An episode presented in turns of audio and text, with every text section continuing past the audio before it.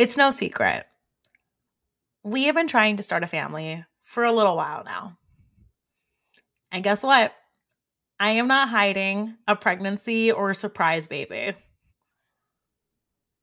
Now, after a month of careful poking and prodding to find out if I or my partner were responsible for infertility, we came up with nothing. We were diagnosed with unexplained infertility, which sucks and actually accounts for one in three couples who are trying to have a baby. And while I'll spare you the details of how we got to that diagnosis and all the many tests that I had to take, I'll tell you what really wrecked me. The fact that I was actively planning to turn my reproductive cycle into a science experiment. I love the season so many people in my life are in. The one where you get to be mom. But for some of us, it's really not that easy. And for most of us, no one has really given us the tools or the support to help us make that transition. And that's really not fine, is it? Hey, I'm Rachel, and this is the It's Fine podcast.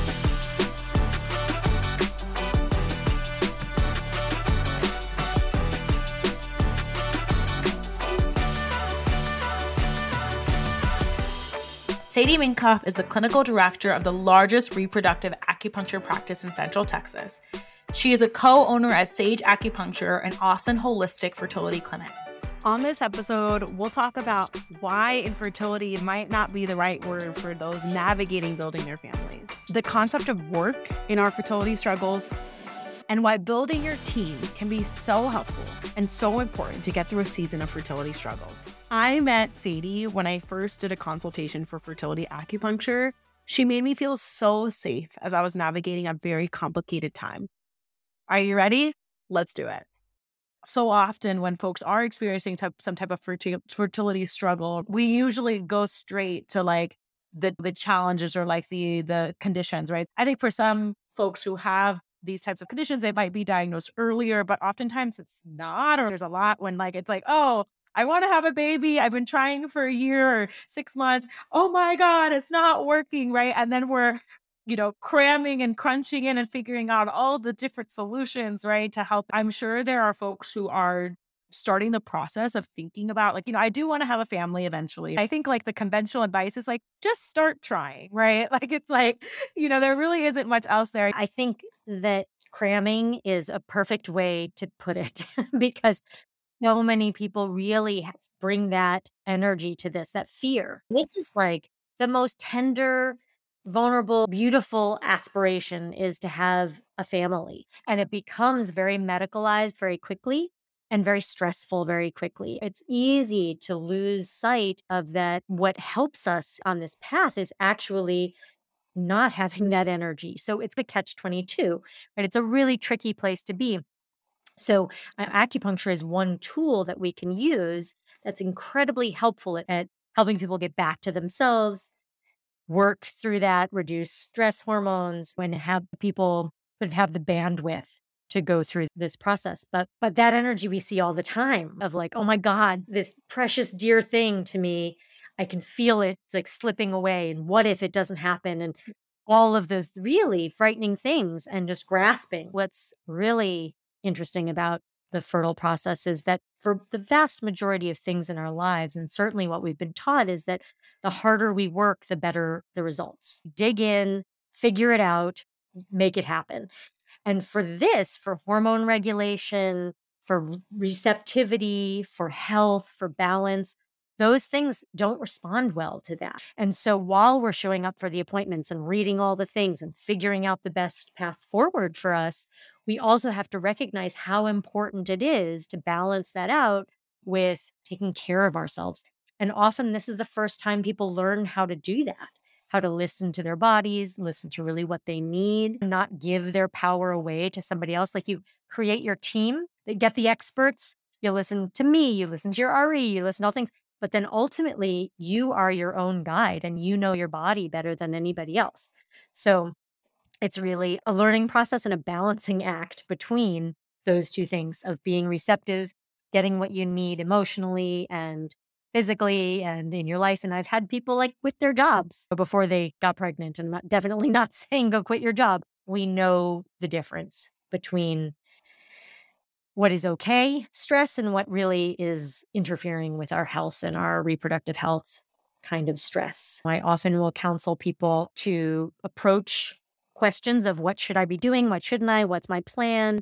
With do I need more discipline in this or do I need more gentleness in this? You know, because those are two sides to one coin. And usually we have the answer and you can't find that with somebody else. You have to be still and really contemplate that and feel it in your gut, you know. Oh my gosh. Yeah, that really struck a chord with me because I am a total type A. And when I realized that we were experiencing fertility struggles, my obvious gut instinct was to literally do everything. I was reading the books, I was online, I was in the Reddit threads, I was cowering through every comment board. Being a doer just made me want to like do as much as I can. It's obviously a balance because, you know, we're, as you said, building the team and figuring out who are the right people. But like, I think even more so than that is just the ability to be in touch with your body and like trust if your body is saying, maybe I shouldn't travel at this point, or maybe I shouldn't do this, or maybe we need to take a break because you know, we've been at it for seven months and it just hasn't been working. That feels so anti everything that you're taught that, oh, if I just,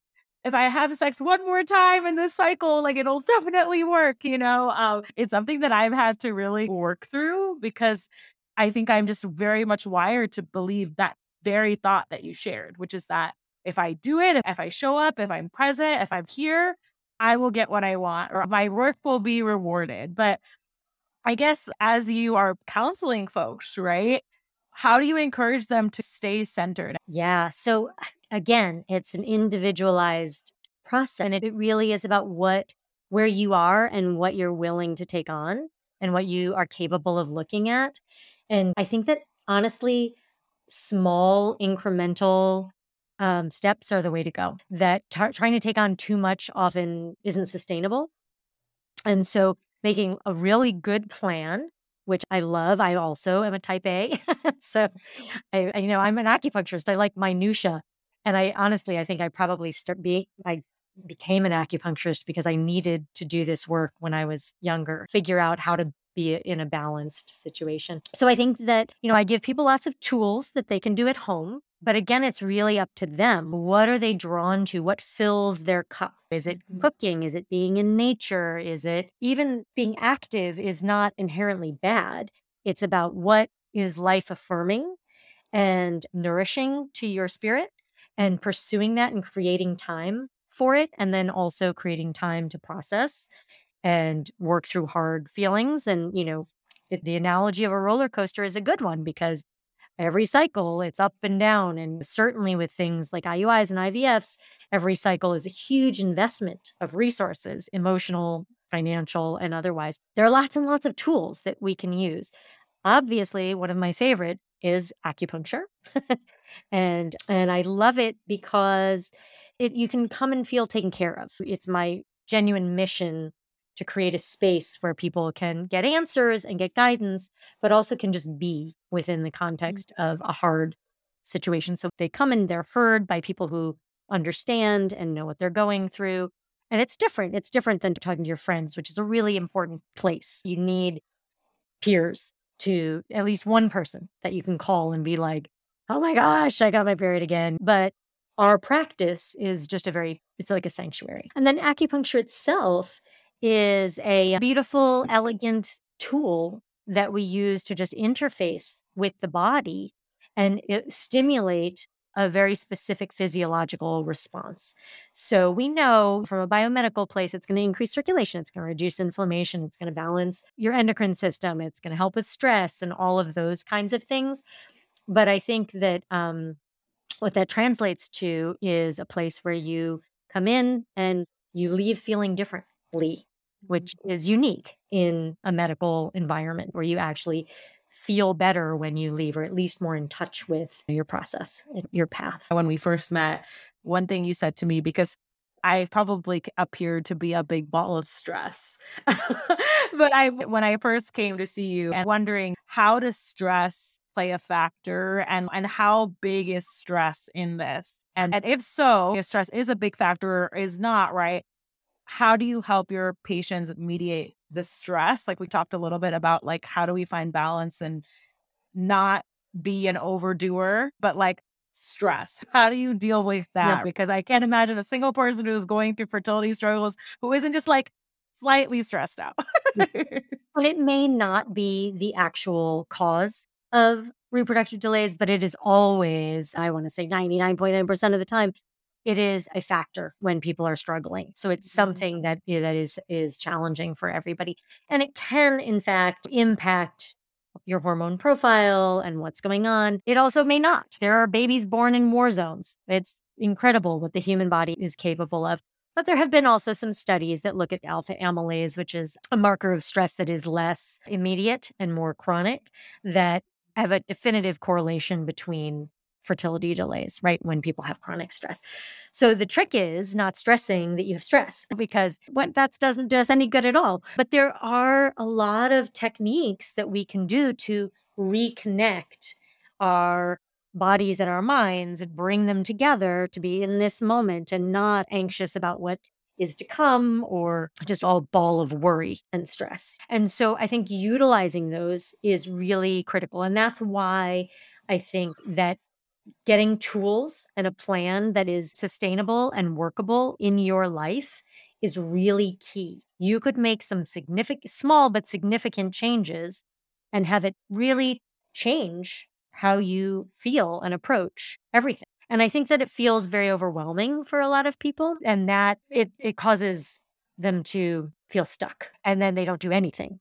And so that stuck feeling is very common. So again, being kind to yourself and understanding that all the feelings are appropriate, not just thinking you need to be positive all the time or happy all the time. That's not actually the truth. We need to be honest all the time and sometimes honest means I'm not going to wallow. I'm going to get up and feed myself something nutritious, or maybe it means I need to, whatever it is, right, for you. So taking a really clear look at that and then having some tools accessible. Like I have some breathing techniques that I really like, and some writing techniques that I really like, and some guided meditations that I really like. And of course, again, my favorite is acupuncture because you show up and you receive it and it's helpful in right. that way. I think therapy is really helpful for some people. It might be surprising, but I think that medication can be really helpful for some people when you're at a place where you can't help yourself. And if it is the bridge that gets you to a place where you can utilize the tools, there's a place for that in in medicine. If you don't end up taking, because I, I love your thought. I also like very much remember when Sadie handed me this, I don't even know, it was probably like 15 page plan. She had covered everything, like every area. And I remember being like, oh my God, there's a lot that I can do here. But I had to really listen to what felt good for me and where I could put the time in. And I think that's like a balancing act. But if you, I guess, like I experienced like this plan because I, I went to you and I've also gone to see like a traditional reproductive endocrinologist and gone to fertility clinics and things like that. Are there other places where folks can get plans like this or is it only is it more typical in acupuncture because you're looking holistically at the whole person? I think that again getting your team is important. And I tell people all the time I give people referrals to different doctors who I think they would be supported by. We are one piece of someone's puzzle, but um, there's nothing quite like what we do because we have the depth of knowledge from a, a holistic perspective. We also are trained in biomedicine. And because our medicine doesn't separate your emotional life and well being from your physical life and well being, we have a lot of insight in those patterns as well. I think that probably there are like nutritionists that can be very helpful. There are lots of books out there that can be really helpful. But I really do think that having that sort of heart to heart connection and human interaction is also incredibly healing. And yeah, I think that if have it, if you're feeling like you need support, find it and it's out there. And for people who may not be in like Austin, I mean, mm-hmm. I can do telehealth for people anywhere, but our acupuncture practice is in Austin. And so find the space that does feel supportive and it can take some work because you have to resonate with your people, but no one should go through this alone. And there are definitely resources. What would you say? Because you mentioned this, it really resonated with me. You said that sometimes people get stuck when mm-hmm. they're going through this process. What would you say to somebody who is stuck, right? Who is brushing it aside? It's fine. Like I'm stuck. I've been struggling, but I don't know what to do. What would you say to that human going through this journey and not really knowing how to move forward? Yeah. So if they're having that conversation with me, they're already being proactive. They're already taking the time and emotional leap to say, okay, I need some help here, which is huge. And so I would say acknowledge that first off. And for the people that aren't quite there, they're listening, they're pursuing this information. And we all have a process of everything. Everything is a process, everything has a beginning, middle, and end. As we talked about earlier, nature and patterns are really obvious. Each day has this course your entire fertility journey has this course. And so everyone has a place where they have to begin, which is the unknown. And the emotion associated with that is fear. But the other, the flip side of fear is willpower.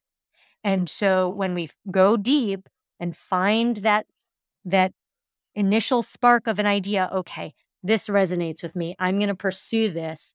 Then you're actually out of that void of the place where you're unknown about next steps. Then you go, you know what? I'm going to do this. I'm going to take a little step forward, see where I land, which creates then a plan of action. And then you're fully embedded in, I know what I'm supposed to do here. And we always backslide, right? Every moment has all of these within it. But, and then you're in action mode.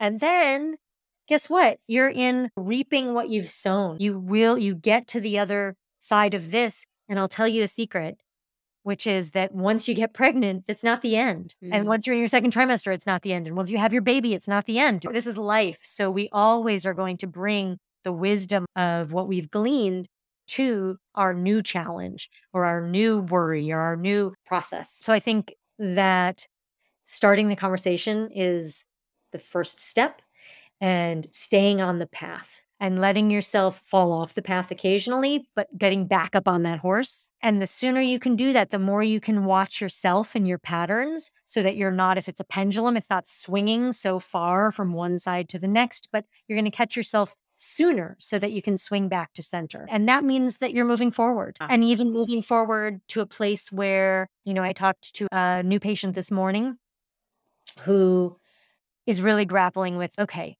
when do I say I'm done with this process, which is another process. And I have to say, it's really hard, but she's doing it beautifully. What do folks say to you on either side of the spectrum, right? Like when they finally achieve their goal, are there any themes that kind of stick out to you about having stuck to their guns and stay to their plan? Is there something that that resonates and even on the other side like this woman who is making this decision right? Are there common themes that you hear on either side of the spectrum when folks either achieve their goal or decide to move to something new? Yeah it's an interesting process isn't it? Because i really do find that people worry can they continue it doesn't stop and it is a theme which is why I, I mentioned it right? Like you get pregnant then you worry and then you worry and worry some more and so I think that really the beauty in that is when you recognize it and you are say, oh, there it is again. We have a little bit of humor about our own humanness, you know, and can be like, oh my gosh, I know, I see it now. And when we can pause and use our community, use our partners, use our all the things that say, remember to enjoy it, remember to be right here. And enjoy it might be too two sided a word, but to be present with it because it's poignant and it's really real. It's our life. We don't have another life than right now. And certainly with reproductive health, it can be all consuming and it puts everything on pause. And like you said, it can stagnate us. And so acupuncture shifts that energy and keep showing up to support yourself and keep showing up to do that. And then move on to the next hurdle. I, I, love that, Sadie. Thank you so much for sharing that because I know the mantra that I've had to say to myself over and over again is I have my own story and I have my own mm-hmm. journey. What you shared actually really resonated with me personally. So maybe this interview was just for me, but like the idea that there's things in life to have to take find balance like for yourself. Like for so many of us, it might be that this moment that feels so impossible might be the moment in life that is teaching you balance. It might be teaching you a lesson. So I love that through acupuncture and through the work that you're doing, Sadie, that like folks can not only achieve their goal, hopefully being able to build the beautiful family of their dreams, but also be able to find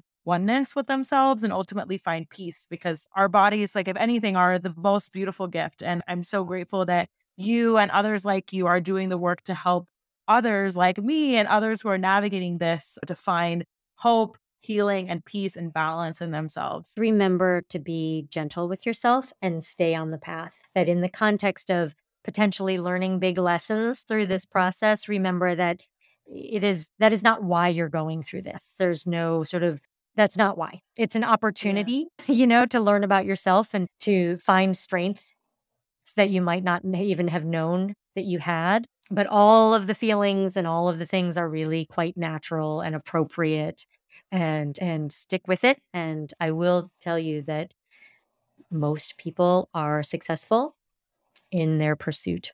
Thank you for your wealth of knowledge. We are so happy to have you here today. My pleasure. Have a good day. I have felt so much guilt and shame and sorrow, a myriad of complicated feelings through this process. And what I'm so grateful for, for people like Sadie and the other folks who have joined my team, is that they create so much space and perspective and they allow me to feel less alone in a complicated time. Thank you, thank you, thank you. It means the absolute world that you would spend time listening to this podcast. Share this podcast with anyone who you think could benefit from the message of not settling for fine anymore. Share it with your sister, your cousin, your friend, your mom, your dog, your partner. I don't care. I would love to get the word out about why we don't have to settle for fine anymore. I can't wait to see you again next week. Talk soon.